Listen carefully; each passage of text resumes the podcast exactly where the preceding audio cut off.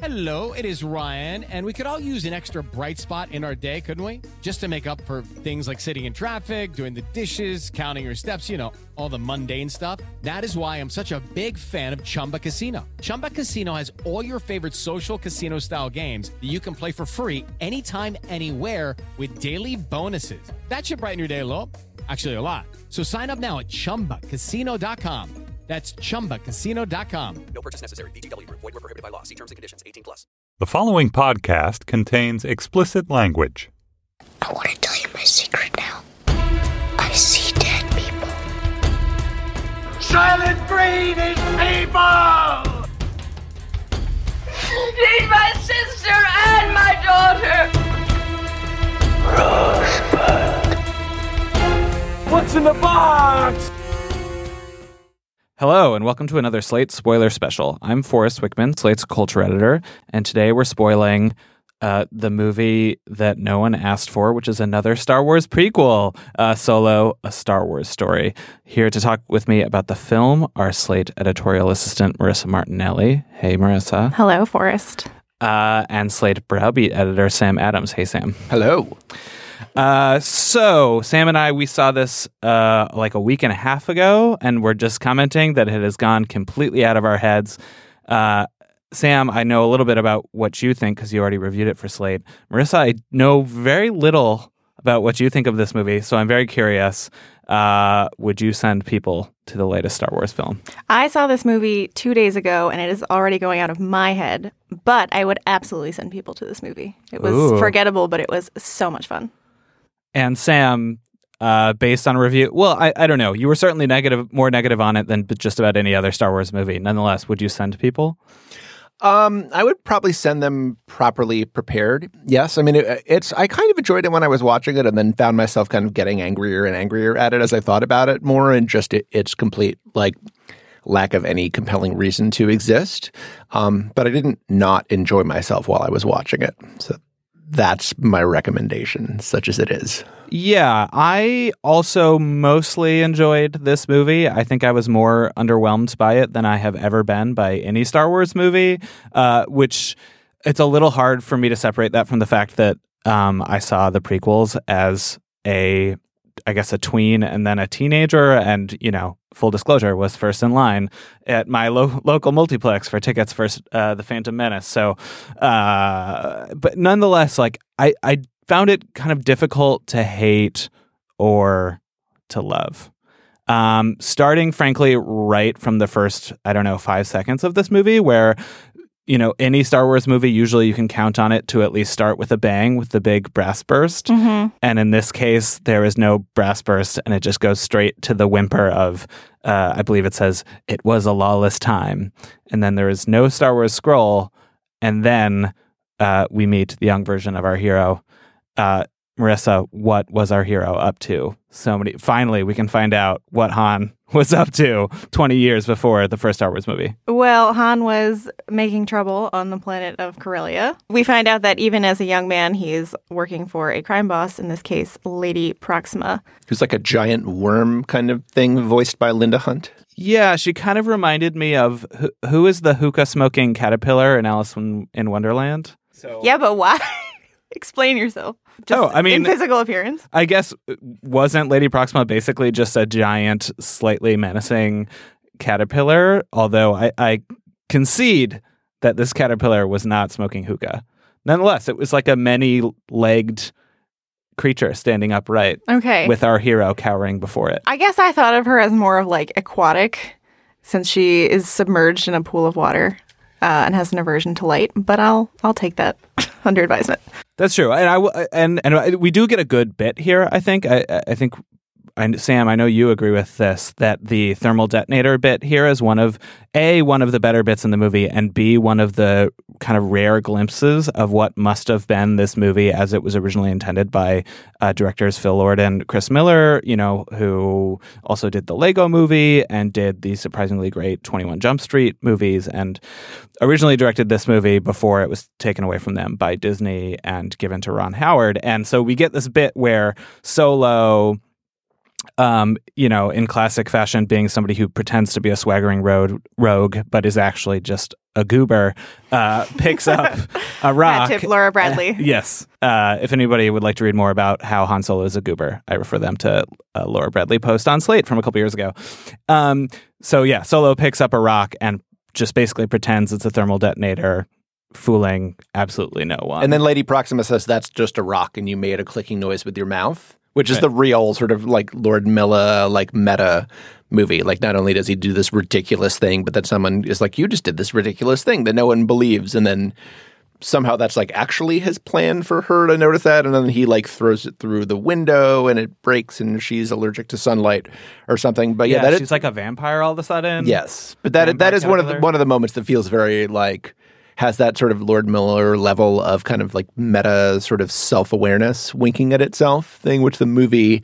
Um, I mean, I can imagine two hours of two hours and however many minutes of that would have gotten pretty tiresome, but it, it's or or it would have been Guardians of the Galaxy, right? And Right. as is, I feel like this movie kind of gets out Guardians of the Galaxy by out guard.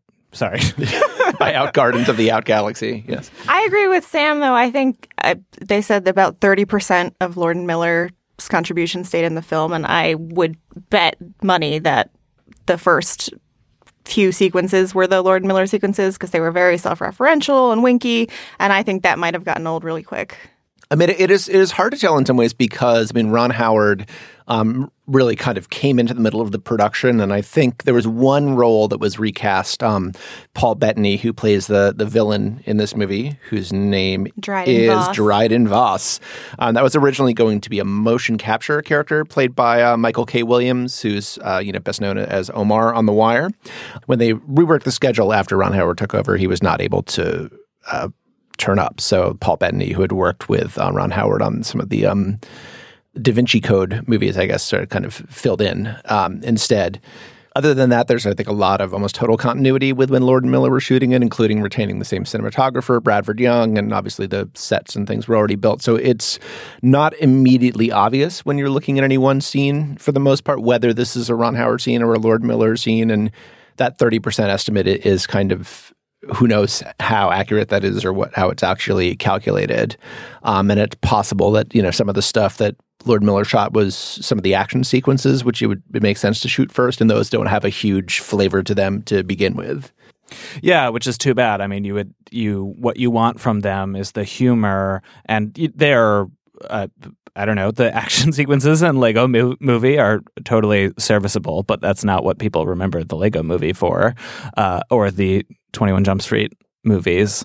Um, and and so it's kind of too bad that most of the humor in this to- really fell flat at our screening. I don't know if it was the same case um, in your screening, Marissa, but I, I it really jumped out at me during uh, one moment when it was very clear that the characters were laughing at each other's jokes more than the audience was, which is never a good sign. No, it's not a good sign. And uh, some of those moments of humor, especially in the beginning, before the tone of the movie had sort of been established, uh, really fell flat in our screening. I mean, the thermal detonator gag, I think, is got the loudest laugh of the entire movie, and it Yeah. comes very, very early on.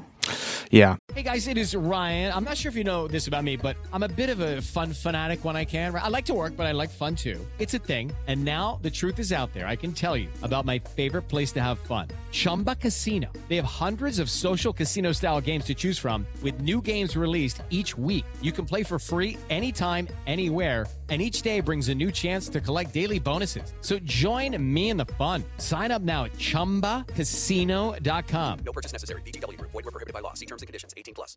All right. So before we get to Dryden Voss, uh, we also have to get to our love interest for this movie. It starts very much kind of like in Medias relationship, uh, which I found made it a little hard to really care about this relationship. We don't we don't really see like what brought them together in the first place, um, and so I didn't have a great sense of either their chemistry or what is supposed to make Kira um, appealing.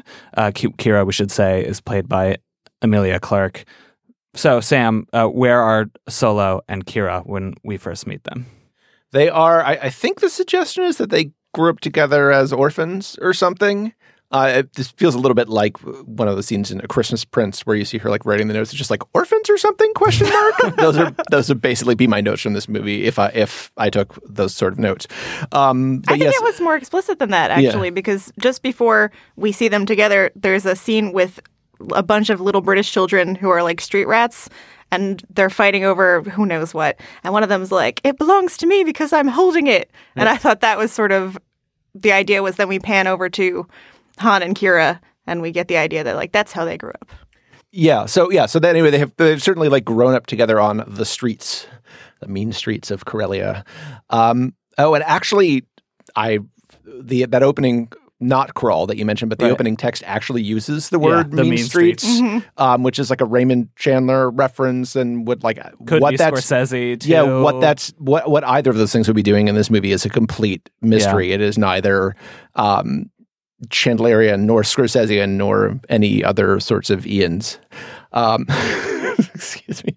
Um, but yes, anyway, so they have they have grown up together on the, the mean streets of, of Corellia, and they are involved in a heist, um, which Han uh, once again kind of ends up in hock to this uh, kind of slimy invertebrate creature. He's just got a he's got a type, obviously, um, and it is going to be enough to smuggle them off this world, which is sort of not exactly a you know prison planet or something, but is clearly like you need some sort of pull or the money to bribe somebody in order to cross the border, which is one of the few moments when this movie actually feels like it's being made. Now there's this big scene at the Right. beginning where they are trying to um, basically you know sort of illegally emigrate off Corellia, and they are um, Han makes it out. The door is shut before Kira um, can go out, and then there's this sequence where uh, Han decides to join the Imperial Army. Just he needs money, he wants to learn how to fly, and that's the most obvious place to it. And that was the moment watching the movie where like, oh, this is interesting. Like we're actually going to get some stuff that we haven't seen before, and then it's just smash cut to, and there's a caption that says three years later. And Han is like crawling through the mud, and it's you know sort of Full Metal Jacket for about thirty seconds, and then he's like finds some other soldier played by or someone posing as a soldier played by Woody Harrelson and they're pulling off another heist and he's back doing his old thing with them. So that to me is so emblematic of what this movie is doing, which is just kind of kind of pretending or keeps kind of like toying with the idea of doing something a little bit different. Even the way that that opening opening text just sort of looks like a crawl, but isn't actually a crawl. And they made a big deal with Rogue One about how this is the first Star Wars movie without a crawl. Um, and then with this one, they're kind of like, well, what if not a crawl but words? Um, so it's you know that sort of trying to very, very vaguely do something different, but actually making sure that the fans don't get mad at you um, is kind of the heart and soul of this movie to me. I mean, that is really what it is trying to do. And, uh, you know, it is successful at kind of, you know, hitting the right buttons and, and pleasing you in the way it intends to please you. But it also is just, it's, I was so aware watching that, you know, no risks are being taken and every sort of, every fan service that can be serviced is serviced. Yeah, I think there is like in that um, brief sequence where Solo is, I guess, enlisting in the army. There is both uh, yet another like potentially sort of political moment, which is the fact that um, I guess their stormtroopers keep saying "Do not resist," which is one of those things that probably would have been in any Star Wars movie made at any time, and yet at this p- precise moment in history feels like ah, maybe sort of that is a uh, an attempt at trying to be a little more timely. And there's also a another, I think, kind of rare moment of personality and knowingness that really works in this movie. It might be another Phil Lord and Chris Miller thing, where, as you mentioned in rev- your review, Sam, we see like a recruitment video for the Imperial Army, and as part of the recruitment video, they're playing the um, Imperial March uh, from the original Star Wars films. So Yeah, but at a slightly more kind of like upbeat, like major key Right. rendition. Um, yeah, I mean that's one of the few good and one of the few like actually underplayed jokes in Yeah. the movie where there isn't like Bugs Bunny leading into a into frame with a sign that says "joke." Yeah. Um. uh, so okay, Solo. He's gone in into the army, and now then he's now trying he's to. actually named Solo. oh right, we Oh, haven't. We we all haven't to collectively speaking of- try to forget. Speaking of the mugging worst at the joke the camera, movie. so one of the biggest problems of this movie, and one reason I think it really does suffer from, uh, uh, you know, prequelitis, is that it just tries to give the origin story for like every little aspect of, you know, Han Solo arcana and even things that you just never would have cared about or a question you never would have thought to ask. So, for example, it gives you the origin of his surname, Right. which I think logically most of us just assumed was his surname. I don't know if there's anything from the larger uh, Star Wars universe, but Marissa, how do we at last discover the origin of Han Solo's surname? Well, up until the escape from Corellia, he's just Han, the character. Uh, and then it's when he goes to the recruitment, you know, sort of facility for the Empire that uh, he's asked, you know, what's your name? And he says Han. And the recruiter says, you know, who are your people? What else? Uh, which, first of all, is very strange because there are tons of people in the Star Wars universe with only one name. Uh, but this is an excuse for him to say, I have no people. I'm alone. And the recruiter gives him the last name Solo, which was just so. I mean, I groaned aloud. And they really, they really reading. tried. He's like Han.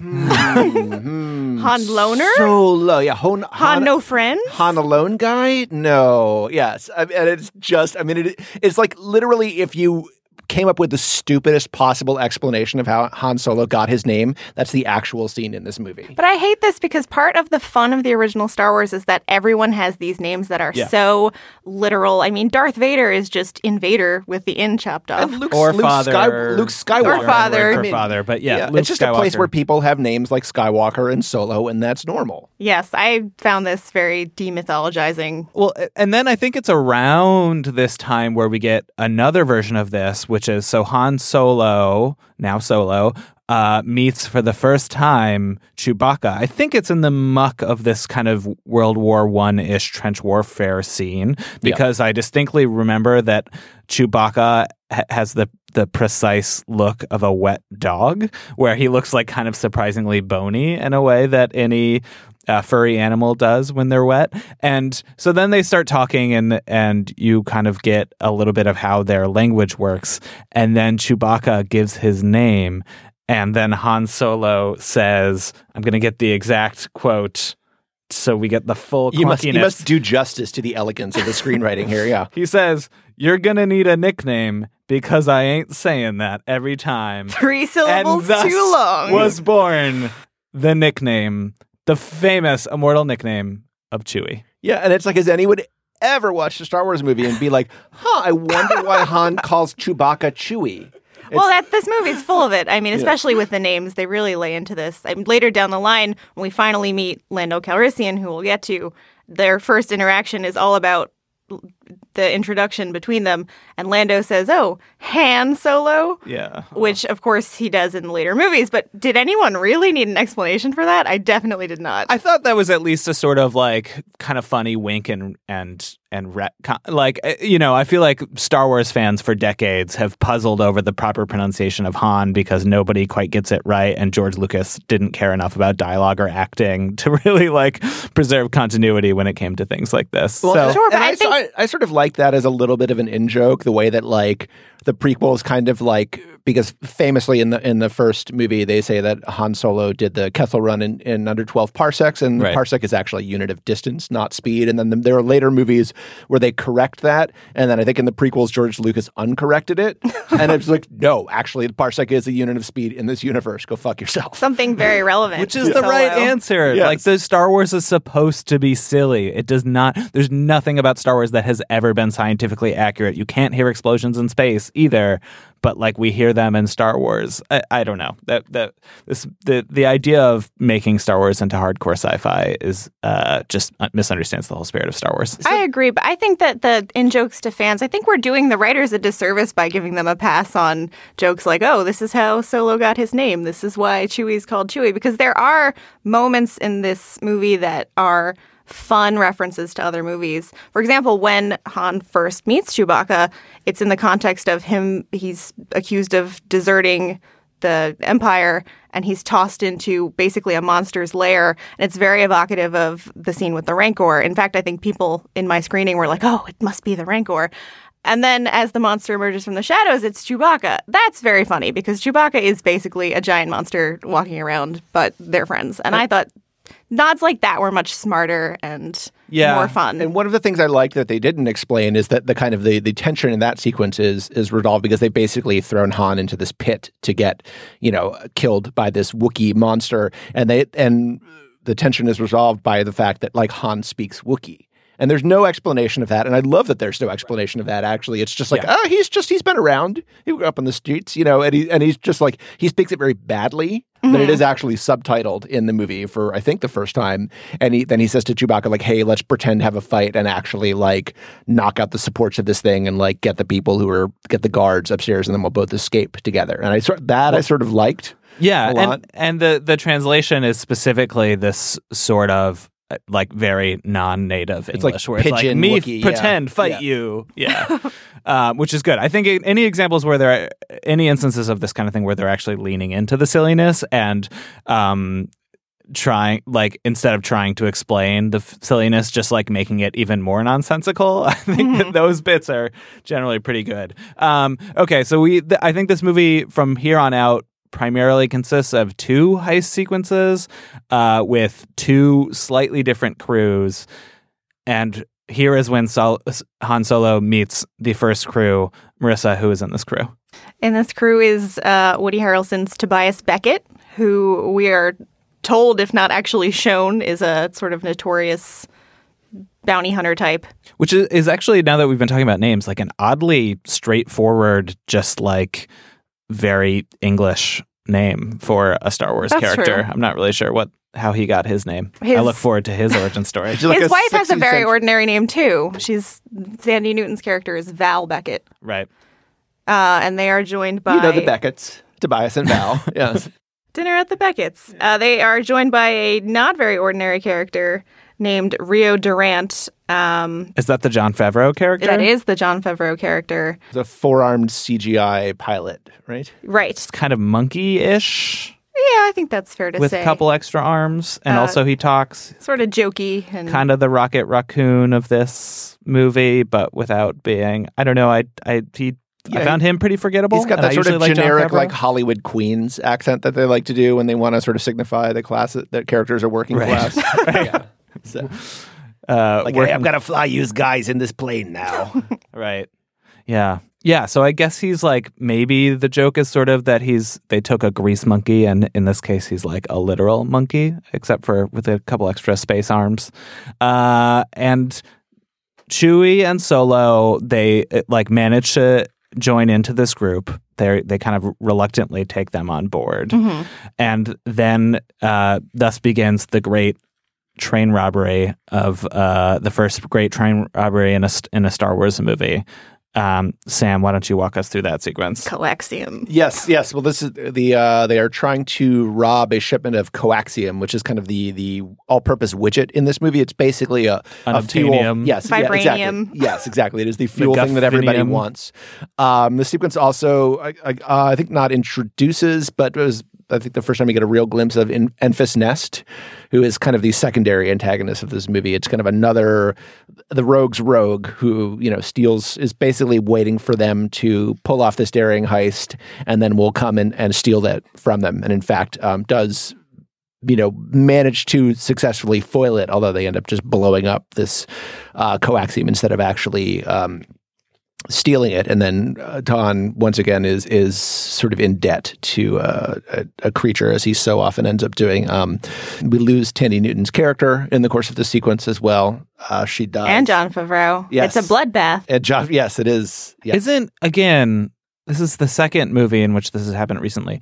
Isn't Val the first person to die? Like, in other words, the black character is the first to die, or I mean, maybe the Jon Favreau character dies first. No, I think no, she does first because he Yeah. dies. Yeah, she gets blown up, and then yeah, so she is as uh, as Thandie Newton has been pointing out, she's kind of the first like dark skinned woman in the Star Wars universe, um, and she does not last very long. I mean, I, I re- she brings like a great kind of presence to the movie that I miss because she is just a real.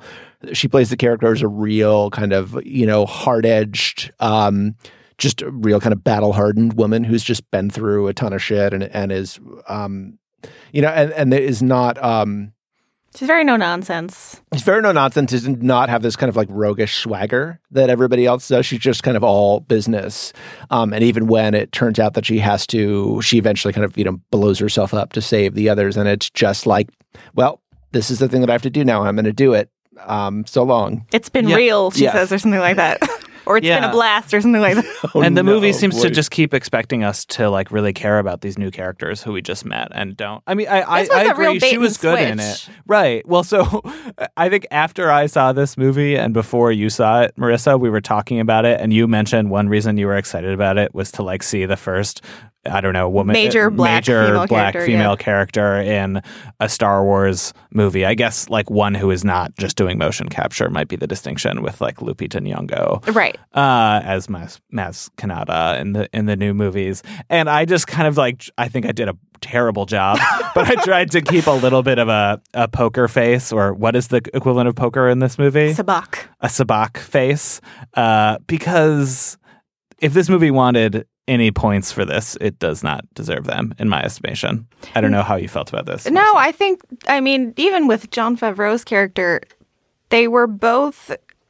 I think I was expecting this to be the core crew of the movie. And Yeah. for both of those characters to be killed off so soon was very surprising. Um, I would have liked to see more Val Beckett. They, this movie made some. This movie, in terms of the greater picture of women in Star Wars introduced some really interesting characters, um, and she turned out not to be even the main female character. Um, we got we had Emilia Clarke as Kira. Uh, we had my favorite, the only female droid in a Star Wars movie.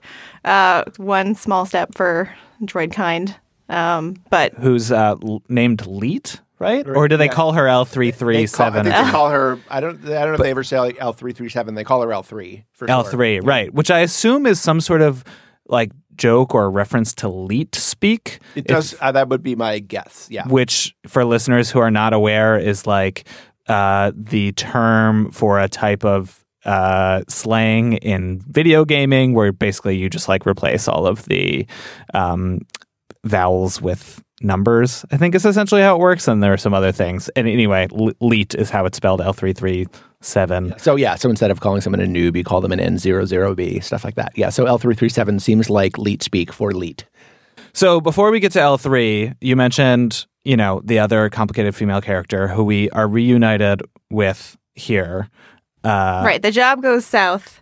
And so Tobias Beckett is sort of at his lowest point, although he gets over the death of his wife really, really fast. Yeah. He barely has time to mourn, which is fine. They have to get on with the movie. But uh, Uh, so we see, uh, in terms of an origin story, this is the first time in the movie that I actually see Han Solo fly something, um, which is a little, you know, little bit of a thrill there because Rio Durant, the the original pilot, we mentioned the four-armed Jon Favreau CG character gets killed, and then Han has to take the controls. Um, he doesn't not manage to get out of there with the Corellium intact, but everyone else survives. So it's a the partial co- victory. coaxium intact. Oh, You're mixing like- up oh your my gosh. imaginary substances. What am I doing You've here? invented a new one. right. It MacGuffin. works just as well.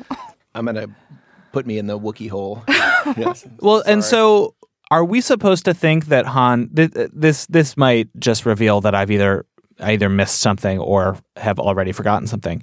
But I found that a lot of the movie I was wondering whether Han Solo is actually like already a good pilot or is the, whether this is just an example of him talking a big talk as with the rock that he claims is a thermal detonator without actually being a great pilot yet. That's and I good felt like there wasn't really a payoff there. Like I was sort of left wondering like later he is doing a you know, when he flies the Kessel Run, he does a great job, and it was kind of unclear to me where that came from. I mean, you could see how he would have become a great driver on, um, you know, the planet he grew up on, where he's always hot hot wiring cars and stuff, like a, you know, like a young George Lucas, like he grew up uh, drag racing cars. But I couldn't figure out how he became a great pilot if he is indeed a great pilot.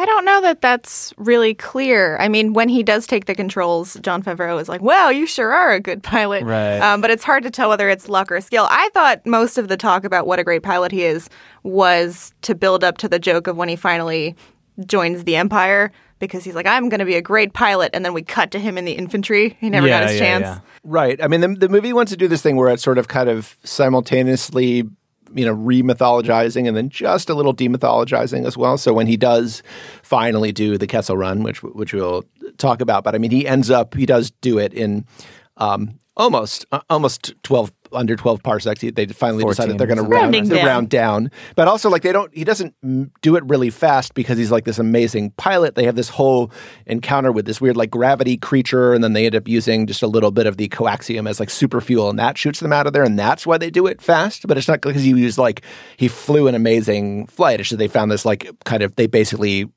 you know gave it the NOS boost at the end, and that was why they got out of you know that's where the speed came from. Fast and Furious in space. Yeah. Uh, okay, so we have to get back with Qi'ra. Oh, yes, Where okay. is Qi'ra? Which I don't know if we've said is spelled with a Q and an apostrophe. It's These like millennials Q-I- and their space Q names. apostrophe I R A. Uh, where is Qi'ra, Marissa? Okay, so the job goes south, and Tobias Beckett has to go back now and tell his super scary boss, Dryden Voss, who um, is the leader of, or not the leader, but a leader of uh, a crime syndicate, Crimson Dawn, that he lost the shipment of and he and he is played by Paul Bettany with Scars We should describe how he face. looks. Yeah, he's kind of he kind of looks like I don't know what maybe somewhere in between a human and Darth Maul with kind of like red scars down his face, but not like full out all red and black. Sure. Um, yeah. foreshadowing, Marissa. Foreshadowing, very subtle. Uh, yeah, he I think to me looked mostly just humanoid with scars. It, it wasn't as particularly creative Yeah. look for him. it was fine. especially knowing that the original actor cast, Michael K. Williams, was supposed to be like a half lion or something like that Oh. uh, in motion capture. But of course, we did not get him as our villain. Uh, but we find out when Han and Chewie decide to go with Beckett back to Dryden Voss, we find out that Dryden Voss's right hand is actually Qi'ra, Han's long lost childhood sweetheart. And this sets up this conflict about whether Qi'ra will, her true allegiances will be with Han, or whether she will ultimately, whether by force or by choice, remain uh, loyal to Dryden Voss. And here is when they hatch their big plan for the second heist that will save them all, which is what, Sam? This is it is the famous Kessel Run.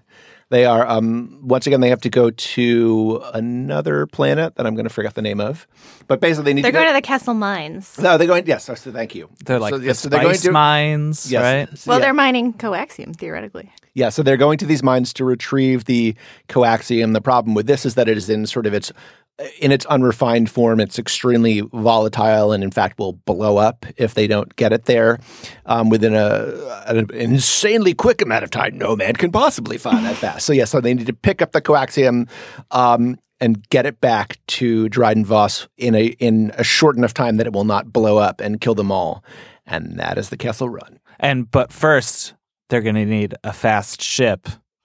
They're going to need a. Marissa, what is the origin story of Han and the Millennium Falcon? Uh, well, they're going to need a fast ship, and they hope to find an ally in one Lando Calrissian, played in this version by Donald Glover, uh, who I thought was great, but I'm interested in everyone's thoughts. Playing a very like Billy Dee Williams Yeah. imitation, um, and in order to convince him, or they at least they want to try to get the ship, Han challenges him to a game of sabacc, and uh, it does not end well for him.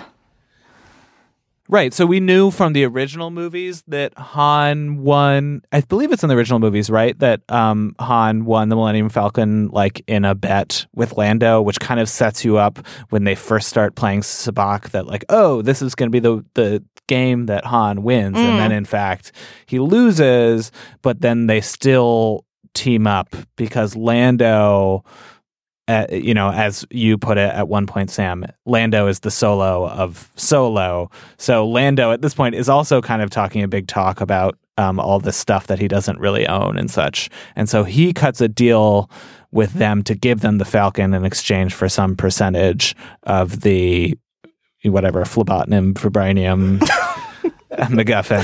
Flubber. Yeah. The flubber. yeah. Uh, okay, so out of this deal that they make with Lando, they not only get the use of the Millennium Falcon, but they also get the beloved character, new character that we already already began to discuss, who is L3. Marissa, tell us about L3. I love L3. probably not as much as Lando seems to love L3, since it's implied that they've had a romantic relationship. Um, she is a droid. Uh, as in, she's a robot. It's the Star Wars equivalent of a robot, who is very into droids' rights. Uh, this is sort of a an overarching question within the Star Wars universe of sort of how much are we supposed to think of droids as humans or in some like R2D2 can sort of be thought of as a robot dog in a lot of ways as pets. Um, but droids do not really have rights in the Star Wars universe. This is introduced right away in the original Star Wars when droids aren't allowed in the cantina. And L3 is just sort of an unapologetic you know, droids deserve rights. She breaks up a droid fighting ring or tries to when we first meet her. She's Right, we- basically the the Dobby of Solo. Yeah, I think that's a good comparison. We learned something about how like her like loyalty programming has been disabled Mhm. or something. And then also uh she and Lando have a unique and maybe only mildly ambiguous relationship, but I think basically it's a romantic relationship. Don't ask too many questions about it, but it is sort of implied. Um, there's been some you know talk recently about uh, whether or not um, Lando Calrissian is, is pansexual in this movie, which, which is basically not really in the movie, but now they're kind of trying to say like the character is anyway, which is their version of making the Star Wars universe kind of more diverse. It's just kind of telling you that characters are, even though it's not actually in the movies. But there is there's the implication in this movie that he has had some sort of congress um, with this droid, Yeah, which I mean, raises a lot of questions. Right. We it's it's to me it's a little weird in terms of this movie. So the who which which creator was it of the movie who said that he he's pansexual? It was like Uh, one of the screenwriters. Yeah. Yes, but it was in response to a direct question. I don't think that they were going around asserting, "Oh, this Yes. is pansexual Lando the movie." I think that it was in response to, "Is Lando pansexual?" And they were like, "Sure, Yeah. yeah." And then, and then Donald Glover was like, "Well, yeah, there's a lot of stuff in space to screw." And I'm like, I'm, I'm not sure that's how we want to think of it, but okay.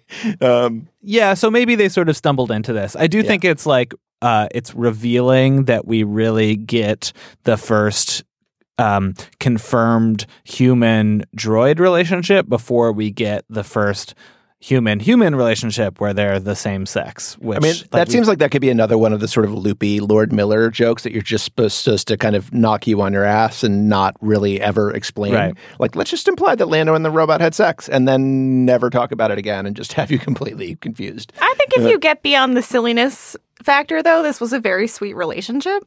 I mean, when she eventually dies, or dies, you know, quote unquote, to they sort of download her she into like the becomes Millennium part Falcon. of the ship yeah, Yeah. Uh, I mean, you know, Donald Glover really played that seriously Yeah. in his despair over losing her. Yeah.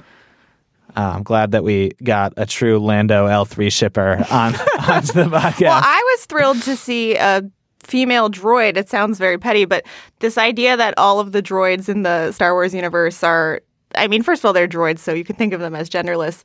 Um, but sort of this idea that they have humanity and that with that can, you know, they can also be gendered. It was nice to have a woman voicing a droid for a change. So, and we should mention that the L3's voice is done by Phoebe Waller Bridge, the creator and star of Fleabag, and um, also more recently of Killing Eve. Who did not know what a droid was when she went into her audition, apparently. Yeah, I mean, it didn't hurt. I, she, I think, is a big part of why this character is so appealing. Okay, so L three starts a uh, droid and uh, Wookiee uprising. Um, you know, around the Kessel spice mines where they're trying to get their what are we going to call it this time? MacGuffinium. I think I may be already used. I'm not sure. It's Um, trending, it's catching on. Okay.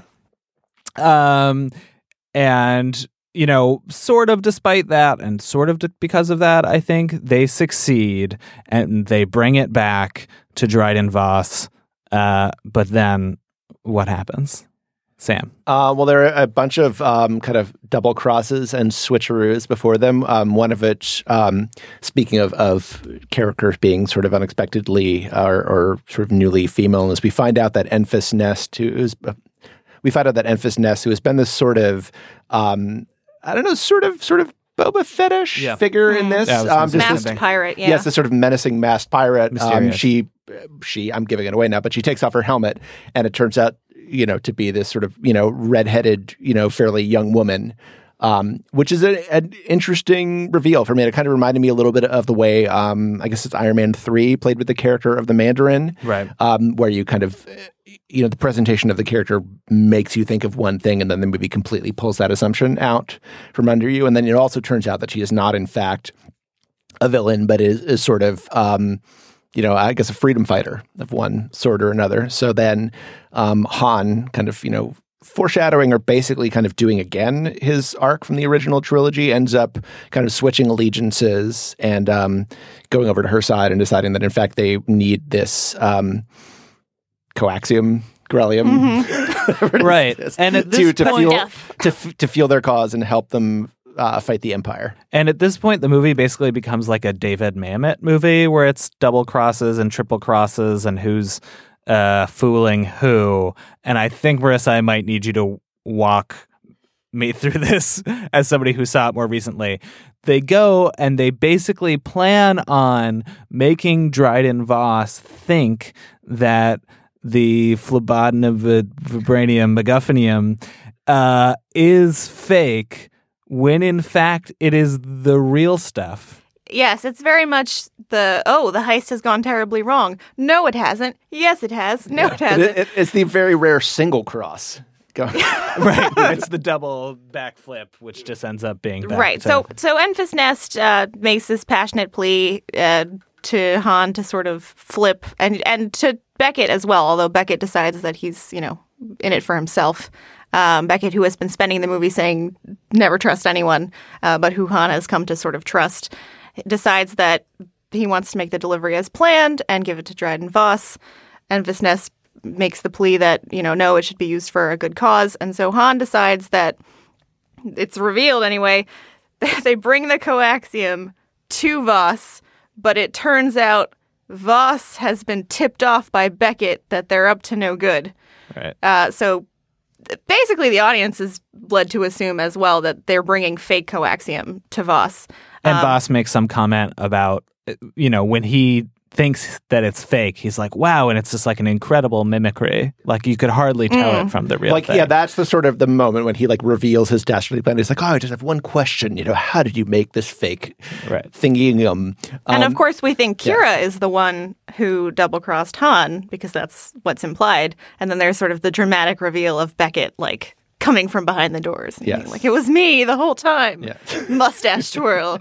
um, but then we find out that the coaxium is real. It's not fake coaxium. This was all an elaborate setup so that Enfys Nest could ambush all of Voss's goons uh, when they go to try to get the quote, you know, real coaxium. But it turns out those cases are empty.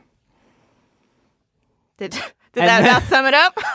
Wow. Uh, well, there's a, isn't there another double cross here because then they managed to what, kill Dryden Voss, and Qi'ra basically takes over. And at the moment where we think that Qi'ra and Han might be teaming up, Qi'ra reveals that her true allegiance is actually to Dryden. Marissa. Dryden Voss's boss, Darth Maul, or I believe just Maul as he's called at this point. Wow, I did not he know that. is no Does he longer like allied he was like stripped of his title? so as like, a please, Sith? Darth Maul was my father. Uh, so, so of course, Darth Maul is um, the very memorable villain from the Phantom Menace, who was totally wasted on that movie. Uh, yeah, they gave him a double-sided lightsaber and then only used it for one movie, which was a big mistake. He's just the coolest looking character. He was apprenticed to the Emperor, and they just they cut him in half at the end of the movie, and they washed their hands of it. But Darth Maul actually lives on in my beloved Star Wars animated series, The Clone Wars. Um, he comes back despite being cut in half through. It's a long story. It involves talking snakes and witches and all that. Um, but he actually it, we learn that he is fueled by revenge for Obi Wan Kenobi, who cut off his legs. He's not too happy about that. And he builds this enormous crime syndicate for himself by exploiting the underbelly of the galaxy and the fact that the Jedi are fighting a war. And so for me, this was actually not a very exciting reveal in this movie that Darth Maul is, you know, I- the big I bad because as soon as they said the word syndicate, I was like, oh, well, based on the Oh. timeline, I just have to assume So he is still he is still cut in half though. Just to he be clear. has uh, magic legs now. They're like robot, like, right? It's kind of like the logical extension of the fact that Star Wars characters frequently get their arms cut off in movies and have them replaced by robot arms. Both Oh, Anakin yeah. and Luke, that happens too. And also, you get the scene at the end of Empire Strikes Back where Luke falls down this giant can canyon uh, while with, while having only one arm, and he survives. So I always knew. I feel like even when that movie came out, I knew that there was some possibility that Darth Maul, despite being cut in half, might similarly survive, just as Luke had. Um, I think my question is, having done this now with with Deadpool two last week, and this time, what movie it involves someone going getting cut in half? Are we going to talk about next time? so, Walk Hard. Walk maybe? hard. Yeah. The Dewey In Cox this story. case, Spoiler Maul special. does not have creepy baby legs, for which I am very grateful. Uh, no, he's like a true Star Wars character who I'm glad they brought him into the live action movies because I hope this will get more people interested in the Clone Wars and Rebels, where he has pretty major arcs. Um, they also, for this movie, got Sam Witwer, I hope I'm pronouncing that correctly, to reprise his voice role as the character. Uh, and he does a really good job. Right, because originally in the first movie it was uh, Ray Park. or Ray Mhm. Park. It's Ray Park in solo, but the voice is being done by Sam Witwer. Oh, Right, Ray okay. Park is kind of best known as a, as a sort of stuntman who Right. played that which role is a nice, you know, sort of synergy, bringing Yes. everything together. Um, but yes, I I really hope people are interested by this and how he survived. It's interesting. I had a slightly different reaction to that, which is it was one of a few things in this movie. And Sam, I know from your review, you felt similarly about this, where there was kind of there was such a lack of closure um, at the end of this movie in a lot of ways that it um, less. This is a, this is like a maybe a sort of fine um, and tricky and somewhat self contradictory distinction to make, but it it felt less like a Star Wars movie and more like a TV episode um, that is kind of saying tune tune in for the next movie, which which I say is like slightly self contradictory because admittedly these are movies where you know, for the first um, six of them, it was always called, you know, or after the first one, they were declared as episodes. And the inspiration was, you know, these like serials on TV that always did end in cliffhangers. So I don't want to complain too much about it, but I did find it a little disappointing. There's a weird quality to me, that kind of topsy turvy quality to have Solo coming after The Last Jedi um, six months later, because the, sort of the idea behind doing these kind of spin off Star Wars stories is that you'd have the kind of ongoing trilogy, you know, kind of three movies that were narratively linked to each other um, and very much in the vein of kind of classic Star Wars movies. And then you would have these spin off movies, which are, you know, mostly going to be self contained, and those would be able to you know, we could give those to different directors and maybe even different kinds of directors who were not white men. Um, they could be kind of different tones or styles from some of the Star Wars movies.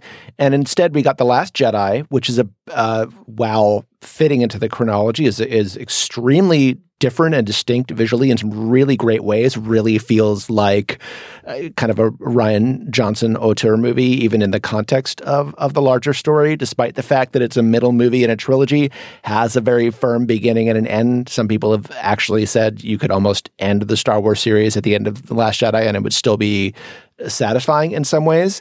Um, and then you're getting these spin-off movies, which uh, Lucasfilm and Kathleen Kennedy has been really um, you know, very uh, kind of heavy handed in making sure that they fit into the established things. They kind of famously um, took Rogue One away from the director in post production and had a lot of it rewritten and, and reshot by the um, the original writer Tony Gilroy. This one they you know started even further actually in the middle of production and changed directors and seemed really at pains to make something that just feels like a Star Wars movie. Um, so you know, while initially we thought this was going to be kind of sort of you know wacky like heist adventure that was not really kind of weighed down by the larger mythology in the way that some of the kind of mothership movies are um, instead we've gotten something that feels really strained in its efforts to to fit in with what already exists and you know as you say for i mean really feels like you know the end of this movie is is only lacking a kind of teaser for the next on Han solo Solo will return. Yes. Other than that, I mean, Yeah. the ending is completely open, and it's very obvious that this is meant to launch a whole new cinematic universe. Yeah, I mean, I think that is why you know I was not upset about the ending of um, Last Jedi, or I don't recall being upset about like the ending of Empire Strikes Back, which is totally a cliffhanger. But this these movies have been um, discussed and I believe even advertised as quotes like standalone movies, and this is not really a standalone movie. Uh, it does not stand alone or on its own, and so I think it felt a little bit like a bait and switch to me. Even though I could see why you were more excited about it as somebody who cares more about the like uh, larger Star Wars universe outside of the main movies. Right. I think it's worth comparing this to something like Rogue One, which was very much a closed loop, Right. um, and which literally like all the new led, characters, spoiler alert, die at the end of Rogue One, Well, and then it like literally ends with the very beginning of you know Star Wars Episode Four, the original Star Wars movie. Well, to me, Rogue One excelled because it introduced all these new characters and there was real emotional resonance when they died. Right. This movie was not precious about killing off its new characters. I mean, at the very end of the movie, Han is forced to kill Beckett uh, and he shoots first, which is Right. sort of the, the joke of the encounter. Uh, as much as I like Woody Harrelson, like I wasn't broken up about Beckett's death. I didn't feel like we got to know him beyond sort of a more generic And we're told Solo throughout the movie not to trust him, and so it's like don't get too attached to this guy. Right. Uh, I just think that this movie, it didn't really feel like it was leading anywhere to me, as opposed to Rogue One, which was very specifically leading up to, and you know, the original Star Wars: A New Hope, uh, and explaining a little chunk of the universe. This was more sort of here's Han Solo for two hours, which And- is fine for what it is. But I think you know, Rogue One was much stronger in terms of fleshing out a particular niche of the Star Wars universe. And there was that great moment in Rogue One where you're thinking, well, okay, this is a Star Wars movie. Like, obviously, the characters get out of it somehow, and maybe we just don't see them in the rest of the trilogy, even though they're hanging around as heroes of the of the Resistance somewhere. And there's that moment where I, I think it's uh, Ben Mendelsohn says, you know, like close the shields or whatever, and and you, and you realize, oh, like, oh shit, they're actually not getting out of this. Like they're all going to die. And that's obviously something that's never happened in a Star Wars movie before, where they just kill the entire cast at the end of the movie. Um, and I don't think there's any moment in Solo where certainly where you feel that and I don't I don't think it really does anything that hasn't been done. Before. I actually, I did, I was sure as soon as she came on screen that Qi'ra was going to die. It was from the very beginning, as soon as we saw her, there was this big question mark over why is this woman never mentioned again, you know, in later in Han's life. And so the assumption, the easy route would have been to kill her off. I do like that at the end of the movie, rather than, you know, her sacrificing herself for Han or something like that, there is the implication that she lives on and becomes a crime boss. Well, yeah, she. I mean, she kind of sacrifices herself in the sense that, um, you know, they kill Dryden Voss, and she knows that she's going to have to take his place. Um, you know, the first time they see each other after their separation, you know, Han says something like, "Well, you know, I'm glad to see you got out," and she just kind of, you know, looks at him like you don't really, you don't understand what the deal is, and she I kind had a of different she- reading on Yeah, that. I thought she was sort of waiting in the wings and poised to take his place rather than, Oh, really? you know, Okay. covering his tracks or anything like that. Uh, I saw her as sort of a successor, but then again, she's. I'm sure this will be her character will be explored in some other form of media, whether it's one of the books or one of the TV shows. Yeah, I mean, it'll be interesting to see how this movie does, given that while I think for all of history, there's been an assumption that a new Star Wars movie will, of course, make well over a billion dollars. This movie has gotten more backlash before it came out than just about any Star Wars movie. I mean, it, you, I guess you'd have to go back to um, the second and third, like to, to go back to the prequels, um, in terms to in terms of finding a moment in which the like future of a particular branch of the Star Wars universe was so uncertain. And I- it- and it nonetheless, is, I I, mean- kind of expect that it'll still make a billion dollars. I mean, it's going to make a ton of money. I mean, it, you know, and it is like kind of pleasing in a very low grade way. I'm going to end up, you know, taking my nine year old daughter to go see it, and I'm sure she'll be, you know, excited to see Han and whatever else. Although she's not a, I think, you know, I told her they were making, you know, Star Wars movies that kind of explain stuff that happened behind the prequel before the prequels, and she was just like, why? Why would you like she she lives in a wonderful universe where these things don't just need to be made. Um, but what you know, however much you enjoy these movies or don't, I think it is somewhat infuriating to be sitting here before the movie's even open and talking about like, well, maybe that'll make sense in the next movie. It's Yeah. like, can we just, which is not even announced yet, let alone scheduled. Um, so to you know only be ta- already be talking about like well maybe this will make sense in like two or three or four years when they whenever they maybe get around to shooting another one is can we like can we just have this movie as its own thing Well, we should start wrapping up soon, but the one thing I think we haven't really done is talk about. Uh, I guess the two performances in this movie that were most anticipated. Um, the first one being Alden Ehrenreich as Han Solo, and the second one being Donald Glover uh, as Lando Calrissian. I don't know which of you wants to take which, but let's start with Ehrenreich as Han Solo. I found him, you know, mostly charming. There was a lot of sort of bad buzz about his performance going into this movie, and I think it's just a really hard um, tightrope to walk when you. And this is something I think they both struggle with a little bit, where you have to convincingly convince the you have to convince the audience that you are the same person that that other actor played, and so Alden Ehrenreich does the like classic Han Solo smirk a lot, and I think he pulls it off and then other times uh, like you have to do that without having it shade into outright mimicry. And i do think it sometimes feels a little bit like that. Um, i don't know how you guys thought he pulled off that balance or not.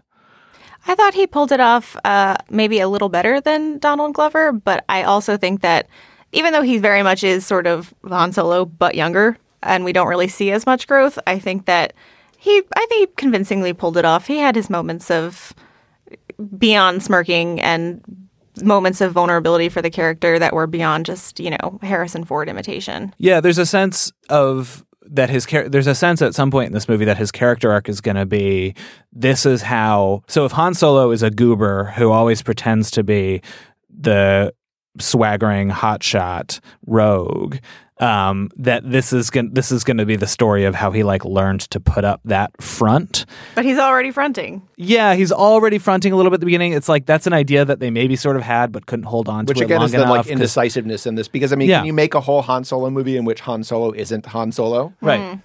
You know, Because it is a little frustrating sometimes when it's like, oh, he doesn't feel like Han Solo right now, especially early on in the movie. Sometimes it's like, oh, he just feels like Luke Skywalker or one of these more like dewy eyed, you know. There's a line where it's like he just wants to fly among the stars. Yeah, is somebody like, says it to him to the point like, "Oh, your secret is like you're a good man." yeah, yeah, yeah. you know. Um, yeah, I think it's. I mean, it's it's worth adding to the as you were saying that there were kind of reports that his performance was not good, and it is worth you know saying that those reports were um, pretty deliberately and obviously leaked by um, Lucasfilm in order to kind of a to give them cover in case the movie ended up being a turkey, but then also to kind of justify their decision to yank the original directors and replace them. And then there were some other stories planted more recently about like what you know supposed disasters Lord and Miller were on the set, and who knows. And these were all kind of anonymous crew members. Um, so who knows how much to kind of actually credit those? But uh, I do, th- and one of the reports was that they'd hired an acting coach for Alden Ehrenreich because he, supposedly his performance was so disastrous. Um, I, you know, I think it's pretty good. Uh, As we're saying, I mean, I think he, The idea, sorry Yeah. to interrupt, the idea of Alden Ehrenreich once again facing down an act, acting coach is just an image I cannot uh, think about without thinking of the wood that it's worth for so simple. Like, the, the- literally, he became famous for a scene in which he played a bad actor Yes. being coached by, I guess, not technically an acting coach, but a director in that Hail Caesar. Yes. Um, yeah. So I, I think he does a good job of kind of suggesting Harrison Ford without playing kind of the Muppet Babies version of him. I think Donald Glover um, either guy kind of got pushed into that. I mean, his character is just much more the way he plays the character. And granted, this character kind of has to grow up to be Billy Dee Williams, who's like maybe the suavest person in the entire Star Wars universe. So there's a lot to live up to there, but he is playing him as kind of I think I referred to him in the review as embryo Billy Dee Williams. I mean, he's he's just he's got he's, he's dropped his voice about an octave and a half, and he just seems really kind of you know slick and sexy. And I mean, it it works, you know. It, But it's just um, it is kind of for me a little jarringly out of key with the rest of performances in the movie, which are not so highly stylized. I think it works um, because the, his character, because Lando is in the movie so little, Right. uh, which is kind of you know as you were saying. I mean, kind of how Han functions in the original trilogy. I mean, there's not a ton of him, and he, but he's always the person who kind of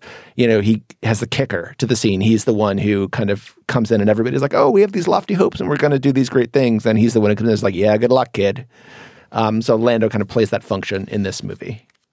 Okay, so we didn't know before seeing this movie that there is going to be some that that Disney seems to be planning some version of like Solo Two with Star Wars Story Two.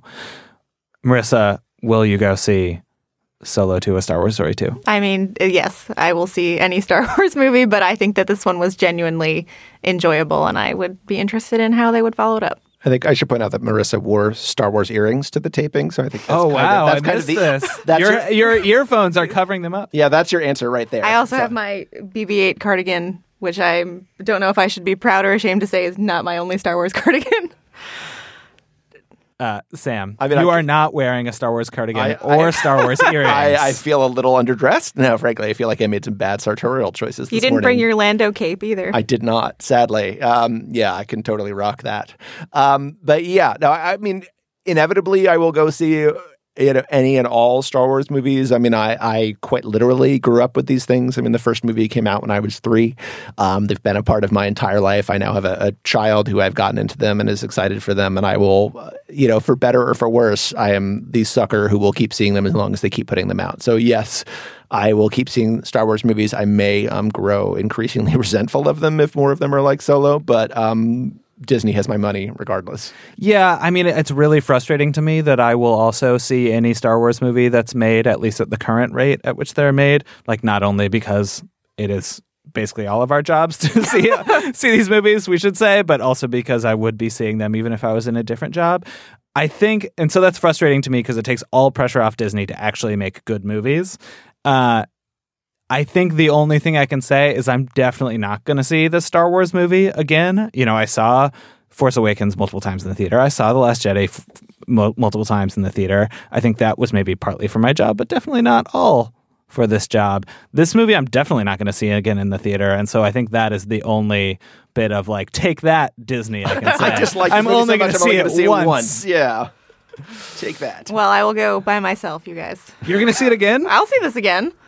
I got I got a kid Wow. to take, so I'm going to see it again. But you know, m- perhaps I will let my mind drift. All right. Well, there's there's no no hope for any of us because we all see Star Wars movies multiple times, whether they're good or not. All right. we are the problem, basically. Sorry. All right. Well, I suppose I look forward to talking about this again when we get the next mediocre solo movie. Hopefully, it'll be better than mediocre. Uh, Marissa, I hope you'll come back. Thanks for uh, coming on. Thanks, Forrest. Thanks, Sam. Thank you. Please subscribe to the Slate Spoilers Special podcast feed. And if you like the show, please rate and review it in the Apple Podcast Store or wherever you get your podcasts. If you have suggestions for movies or TV shows we should spoil, or if you have any other feedback you'd like to share, please send it to spoilers at slate.com. Our producer is Daniel Schrader. For Sam and Marissa, I'm Forrest Wickman. Thanks for listening. It's time for today's Lucky Land horoscope with Victoria Cash. Life's gotten mundane, so shake up the daily routine and be adventurous with a trip to Lucky Land. You know what they say your chance to win starts with a spin. So go to luckylandslots.com to play over 100 social casino style games for free for your chance to redeem some serious prizes. Get lucky today at luckylandslots.com. Available to players in the U.S., excluding Washington and Michigan. No purchase necessary. VGW Group, void where prohibited by law. 18 plus terms and conditions apply.